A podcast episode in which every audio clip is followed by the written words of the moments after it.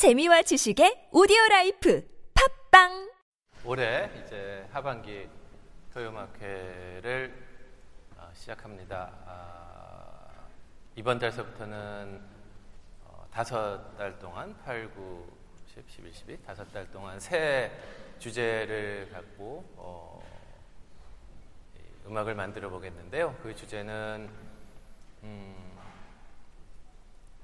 Before and After 1900년. 뭐, 이 1900년이 사실은 이 음악에 있어서 굉장히 큰 분기점이 됩니다. 아, 그래서 이 그 분기점이 왜 분기점이 되었고 또 어떤 형태로 발전을 했는지에 대해서는 어, 이제 2부가 시작하면 말씀드리기로 하겠고요. 네. 너무 어, 1900년대의 음악만 들으면 그러니까 어, 전반부에서는 어, 1900년대 이전에 작곡되었던 뭐 그러니까 사실은 그 선택의 폭이 굉장히 많겠죠, 그렇죠? 음, 어, 고전파 음악도 들어갈 것이고 낭만파 음악. 네.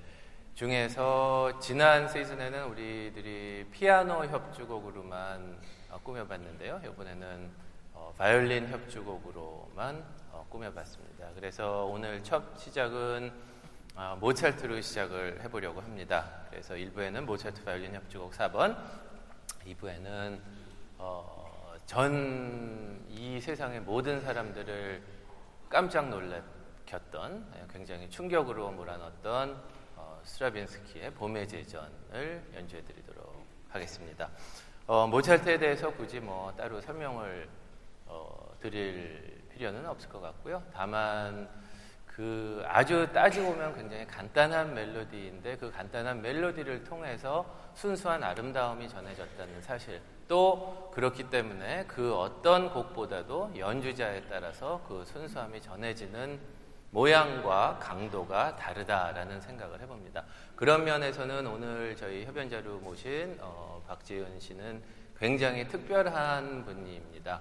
음, 뭐 여기 우리 이 협연자를 모시는 분들의 경력을 뭐 일일이 설명드린다는 것은 별 의미가 없는 것 같은데 다만 어, 독주뿐만이 아니라 실내악 또 오케스트라의 악장으로서 어, 지금 굉장히 활발한 활동을 하고 있고요.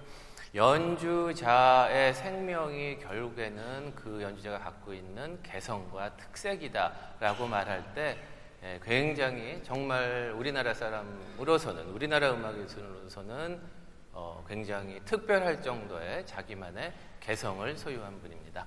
이제 박지현 씨 모셔서 모차르트 협주곡 4번 들으시겠습니다.